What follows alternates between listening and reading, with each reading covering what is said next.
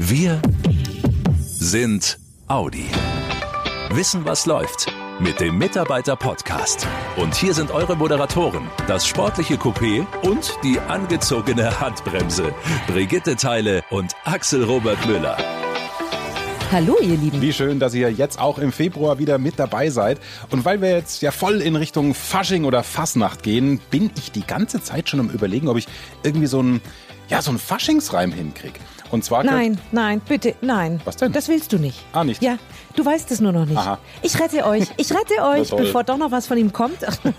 und sage euch ganz schnell, was wir in dieser Folge Spannendes für euch vorbereitet haben. Wir sprechen zum Beispiel mit Maximilian Huber, dem Mann, der mit seinem Team dafür sorgt, dass ihr in Zukunft genügend Ladestationen für eure E-Autos an den Audi-Standorten haben werdet. Wie er es schaffen will, in den nächsten Jahren Tausende von Ladepunkten aus dem Boden zu stampfen, das verrät er uns gleich. Außerdem geht's um eure Sicherheit. Wir klären, was die neue Audi Notruf-App für euch Audianer bringt und wie sie funktioniert. Und wir schauen natürlich auch wieder in die Regionen nach Ingolstadt und Neckarsulm, was dort gerade für Gesprächsstoff sorgt. Das ist aber noch nicht alles. Wir haben noch eine gute Nachricht für euch. Die Aktion Große Vorfreude, kleine Rate geht weiter. Ah, aber vielleicht ist das doch eine gute Ausgangssituation für meinen Faschingsreim. Große Vorfreude, kleine Rate. Was reimt sich auf Rate? Ich, äh, ich überlege noch. Rate, Schnell, Rate. schnell, einfach weiter, weiter. Das Top-Thema im Mitarbeiter-Podcast. Es ist eine echte Herausforderung, der sich Audi da stellt und das Ziel haben sich die vier Ringe auch selbst sehr hoch gesteckt. Bis 2022 soll jeder zehnte Parkplatz an den Audi-Standorten mit einer Lademöglichkeit für Elektroautos ausgestattet sein. Ein wichtiger Bestandteil der Audi-Strategie, in deren Mission ein Feld konsequent elektrisch heißt. Denn klar ist, nur wenn das Ladenetz gut ausgebaut ist, dann werden die Autofahrer auch auf ein Elektroauto umsteigen. Gleich sprechen wir mit dem Mann, der für dieses Megaprojekt Standortladen verantwortlich ist und haken nach, wie das alles genau aussehen wird und auf was ihr Audianer euch einstellen könnt. Vorher aber, damit wir alle auf dem gleichen Stand sind, die wichtigsten Fast Facts von Axel in Sachen Ladeoffensive bei Audi. Audi will führender CO2-neutraler Premium-Anbieter werden. Deswegen haben sich die vier Ringe das Ziel gesetzt, bis 2050 eine unternehmensweit klimaneutrale Bilanz vorzuweisen. Ein wichtiger Bestandteil dabei ist, ein Ladenetz für Elektroautos aufzubauen. In den kommenden zweieinhalb Jahren sollen dafür mehr als 4500 Ladepunkte an den Audi-Standorten für batteriebetriebene Autos und Plug-in-Hybride geschaffen werden. Unter anderem 3500 in Ingolstadt, 1000 in Neckarsulm und knapp 100 in Brüssel und Gjör. Damit ist es das größte Ladeinfrastrukturprojekt eines deutschen Arbeitgebers. Die meisten Ladepunkte werden auch öffentlich zugänglich sein, also nicht nur für die Audi-Mitarbeiter. Für das Gesamtprojekt investiert Audi rund 100 Millionen Euro. Die große Frage, die über allem steht, wie schafft man es, innerhalb so kurzer Zeit bis Mitte 2022 ein so großes Ladenetz aufzubauen? Maximilian Huber ist verantwortlich für das Projekt Standortladen. Er wird uns diese und viele andere Fragen beantworten, darunter auch welche, die ihr dazu schon im Audi MyNet gestellt habt. Hallo, Herr Huber. Hallo, Frau Teile. Stehen bei Ihnen die Stromanbieter eigentlich jeden Tag Schlange vor der Bürotür, klopfen an und äh, wollen bei Ihnen mit diesem Megaprojekt zusammenarbeiten oder hält sich noch in Grenzen? Also seit der Pressenachricht vom 17.01. stehen tatsächlich Berater, Planungsbüros und auch Anbieter von Speichertechnologien und Hardware, also Ladehardware bei mir Schlange, aber Stromanbieter nicht. Das liegt aber auch daran, weil ich natürlich meinen Strom aus dem Werksstromnetz beziehe und äh, selber gar keinen Strom einkaufen muss. Logisch, ja. Jeder von uns, der irgendwie daheim im Garten schon mal eine Außenleuchte einbauen wollte, weiß, was für ein Aufwand da dahinter steckt die entsprechenden Stellen da überhaupt eine Stromleitung zu legen. Sie wollen mit Ihrem Team 4500 Ladesäulen auf Parkplätzen an die Audi-Standorten hinstellen. Heißt das, da werden in den kommenden Jahren die ganzen Parkplätze dann auch aufgerissen, damit der Strom dahin gelegt werden kann? Oder wie läuft das? Ähm, teilweise. Also ähm, hier muss man unterscheiden zwischen den Parkhäusern und den Parkflächen. Das wird so sein, dass wir ja aufreißen müssen, um die Energie erstmal zum Parkhaus hinzubekommen. Da sind aber dann erstmal nicht die Parkplätze selber betroffen, sondern eher das Umfeld des Parkplatzes. In den Parkhäusern werden wir dann, das ist auch mit dem Betriebsrat so abgesprochen, immer sukzessive Stück für Stück absperren, damit natürlich nicht ein ganzes Parkhaus mal für äh, drei, vier Wochen oder sogar ein, zwei Monate komplett gesperrt ist. Okay. Herr Huber, mhm. wie geht's Ihnen eigentlich? Gut. Ja, weil, weil ich habe mir das jetzt gerade überlegt. Ich habe die Zahlen vor mir. Also Sie, Sie machen da was. Wir haben das von den Facts von Axel schon gehört.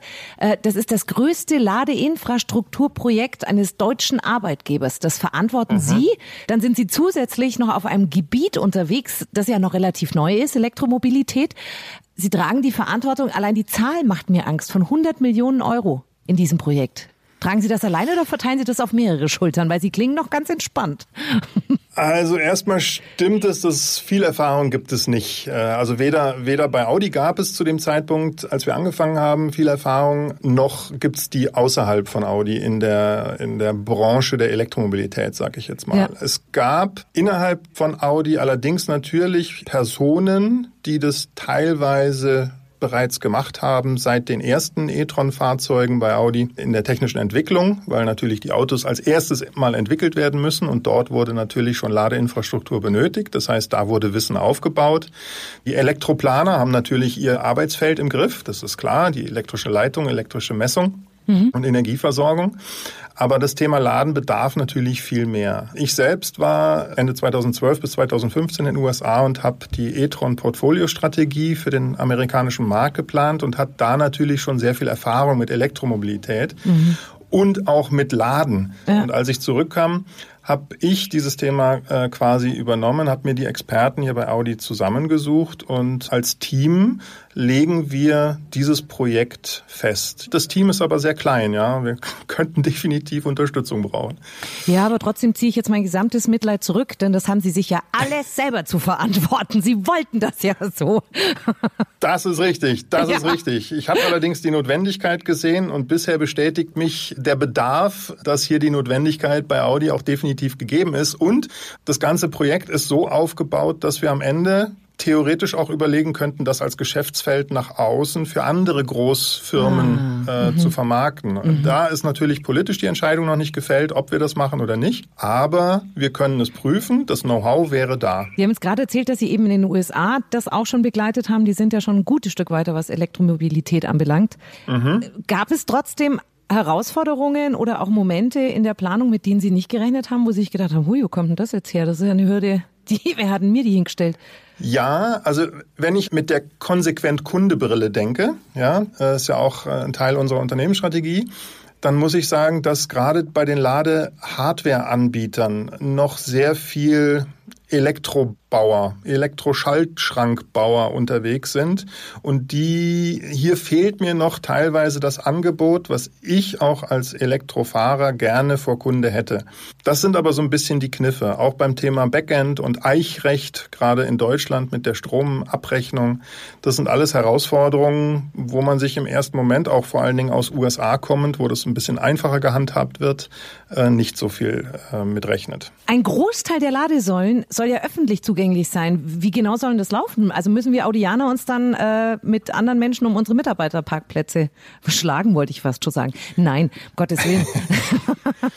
Nein, eher weniger. Also der Mensch neigt ja dazu, kostenlose Angebote zu bevorzugen. Mhm. Wir hatten ja diese Ladepunkte im Werk äh, über die letzten Jahre kostenlos.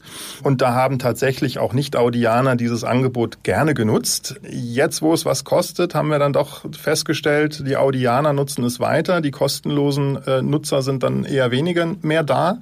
Ausnahme wäre vielleicht an den Audi-Foren in Ingolstadt und Neckarsulm, wo ja explizit auch Kundenverkehr ist. Aber da ist die Ladeinfrastruktur auch für ausgelegt, dass das explizit dann auch für Gäste und, und, und Besucher halt zusätzlich verfügbar ist. Wir vom Mitarbeiter-Podcast sind ja auch immer so, hm, ja, so ein bisschen das Sprachrohr für die Audianer. Und im Audi Meinet ist ihr Standortladenprojekt ja auch schon vorgestellt worden. Da kamen natürlich auch einige Fragen von Mitarbeitern. Die würde ich jetzt gerne mal weitergeben. Die Michaela aus Ingolstadt zum Beispiel hat geschrieben, Wer bereits schon länger Besitzer eines Plug-in-Hybrid ist, hat hier das Nachsehen. Nur neue Leasingkunden erhalten gute und sinnvolle Tarife. Bestandskunden zahlen stark drauf. Ich bin gern bereit, für den Strom, den ich tanke, zu zahlen, aber die Ansteckgebühr ist absolut unangemessen. Also nicht gerade ein Anreiz, elektrisch zu fahren. Herr Huber, vielleicht können wir äh, dabei mal klären, gibt es wirklich unterschiedliche Preise an den Ladesäulen für Neu- und Bestandskunden und warum überhaupt diese Ansteckgebühr, die derzeit im Parkhaus vor den Werktoren einmalig 2,19 Euro beträgt. Okay, also egal, ob man ein Plug-in-Hybrid oder ein Elektroauto schon länger besitzt oder ob man jetzt gerade von, vom Mitarbeiterfahrzeugcenter eins liest äh, oder kauft, da ist der Preis ist erstmal an der Ladesäule ist gleich. Ja, es gibt von Audi eine Unterstützung für äh, die Neuwagen-Nutzer. Aber das hat mit dem Preis an der Ladesäule erstmal nichts zu tun. Der ist gleich. Die Ansteckgebühr, die angesprochen wurde von der Michaela, ist richtig. Wir sind momentan halt in der Situation, dass wir noch nicht über die viereinhalbtausend Ladeplätze verfügen.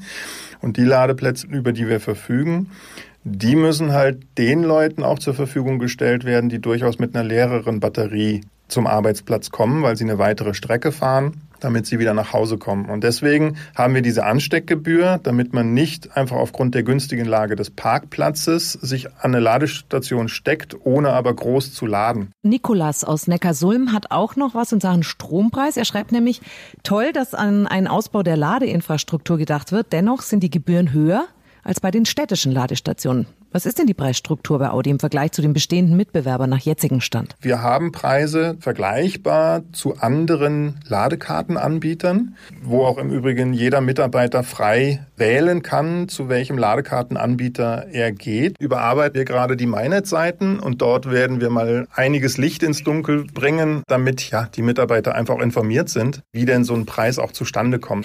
Im Audi MyNet findet ihr übrigens unter dem Suchbegriff FCS alle Preise Preise. Wichtige Frage noch von Alexander aus Ingolstadt. Logischerweise, gerade wenn es um Elektromobilität geht, wird zum Laden der E-Fahrzeuge Grünstrom verwendet. Ein ganz klares Ja.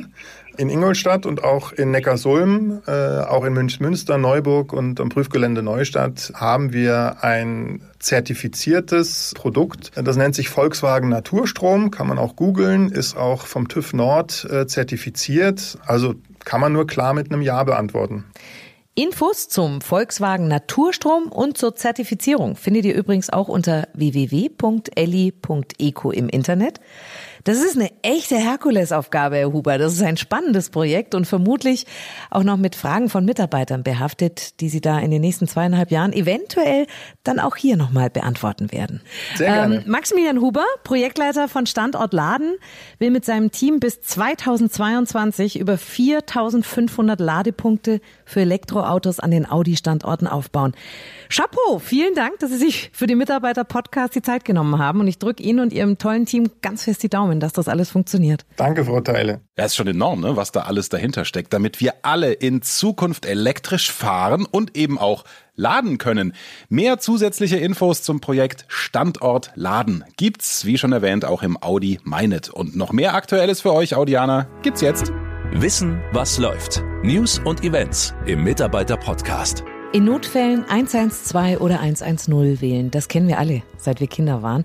Aber wisst ihr ad hoc, welche Nummer ihr intern bei Audi wählen müsst, um einen Notruf im Haus abzusetzen? Vor allem, wenn man dann wahrscheinlich auch noch aufgeregt ist. Deswegen gibt es seit einigen Tagen die Audi Notruf-App auf allen Dienst-iPhones. Schaut gleich mal nach, falls ihr sie noch nicht entdeckt habt.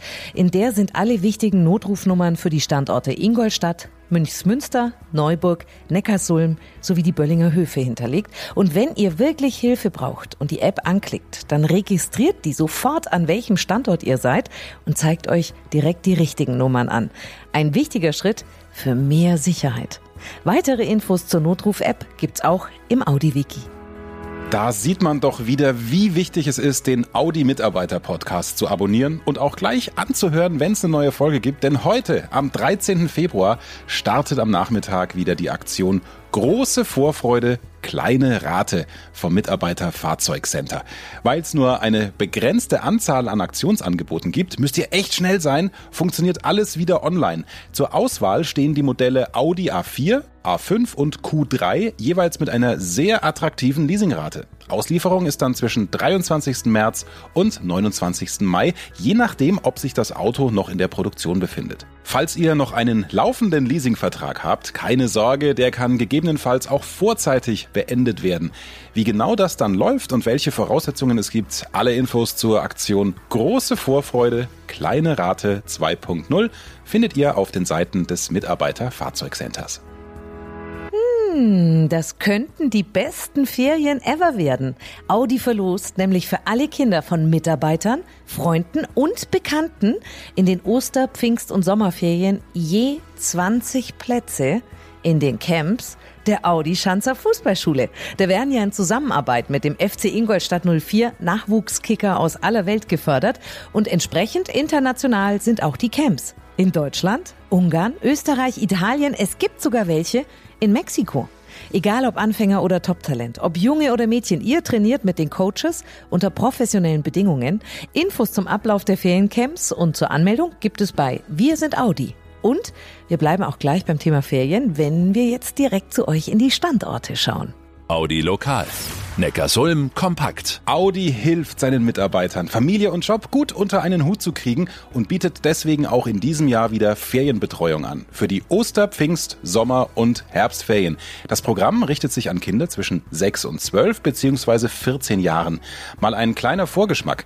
Im Sommer gibt's die Sommerkinder Wellnesswochen. Je nach Zeitraum gibt's die Themenschwerpunkte Schallwelle, Monsterwelle, Antriebswelle oder Reisewelle.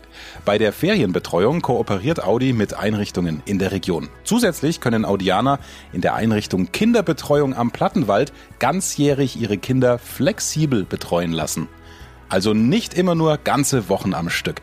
Weil alle Details der Kinderbetreuung jetzt hier für den Podcast viel zu viel wären, klickt euch einfach rein ins Audi MyNet oder bei Wir sind Audi in die Wissenswelt Personal. Da findet ihr neben den Infos auch gleich die Anmeldeformulare. Audi Lokal. Ingolstadt kompakt. Auch am Standort in Ingolstadt gibt's für die Kinder der Audianer in den Ferien und am Buß- und Betag Betreuungsangebote. Neben den Audi-Sommerkindern, die dieses Jahr unter dem Motto Wellness-Wochen stehen, bietet das Lila Lu-Ferienprogramm der Johanniter Unfallhilfe e.V. in Kooperation mit dem Stadtjugendring Ingolstadt einen sechstägigen Sommerworkshop an. Ich kann ihn ehrlich gesagt nur empfehlen, denn meine Kinder waren auch schon dabei und unter professioneller Anleitung lernen die künstlerische und sportliche Fertigkeiten. Das habt ihr bei euren Kindern noch nie gesehen. Am Ende gibt's dann eine große Abschlussshow und ihr werdet mächtig stolz auf eure Kinder sein. Für die Audi Sommerkinder und den Buß- und B-Tag müsst ihr euch aber ganz schnell noch anmelden. Das geht nämlich nur noch bis zum 21. Februar. Infos und Details gibt's auch hier im Audi MyNet und bei Wir sind Audi. Ich tüftle ja immer noch an einem lustigen Faschingsreim. Jetzt zum Ende unseres Podcasts. Das Lachen tut mir schon weh, Brigitte. Ja. Doch. Jetzt zum Ende unseres Podcasts. Ich krieg's hin. Pass auf. Dieses große Vorfreude, kleine Rate. Oder doch was anderes? So, ihr Lieben, bevor das jetzt noch schlimmer wird und glaubt mir, es wird schlimmer mit dem Herrn Müller. Nein. Noch schnell, doch, noch schnell der Hinweis, dass wir in rund zwei Wochen wieder mit einer neuen Ausgabe am Start sind. Zum Monatswechsel geht's ja immer um die Veränderungen bei Audi und welche Chancen dieser Wandel mit sich bringt. Und das erzählt von einem Audianer mit seiner ganz persönlichen Geschichte. Ich hab's. Ich hab's. Ich hab's. Dieser Podcast ist jetzt vorbei. Hello, Love und Narretei. Tu, tu, tu. Ja, ich kann mich ehrlich gesagt eigentlich auch nur noch mal entschuldigen. Also, Was denn? ja, genau. Was denn? Sorry, tut mir leid. Die nächste Folge ist reimfrei. Die kommt dann nach Aschermittwoch. Da ist sowas nicht mehr erlaubt. Ich weiß überhaupt gar nicht, warum du dich so anstellst. Das war noch nie so. Du regst mich schon die ganze Zeit auf heute. Macht's gut, ihr Lieben. Bis dann. Schnell informiert. An jedem Ort. Zu jeder Zeit. Nehmt uns mit. Egal wann, egal wie, egal wohin. Der Mitarbeiter-Podcast. Informationen zum offiziellen Kraftstoffverbrauch und den offiziellen spezifischen CO2-Emissionen neuer Personenkraftwagen können dem Leitfaden über den Kraftstoffverbrauch, die CO2-Emissionen und den Stromverbrauch neuer Personenkraftwagen entnommen werden, der an allen Verkaufsstellen unentgeltlich erhältlich ist und bei der DAT Deutsche Automobil Treuhand GmbH Helmut Hirtstraße 1 73760 Ostfildern oder unter www.dat.de.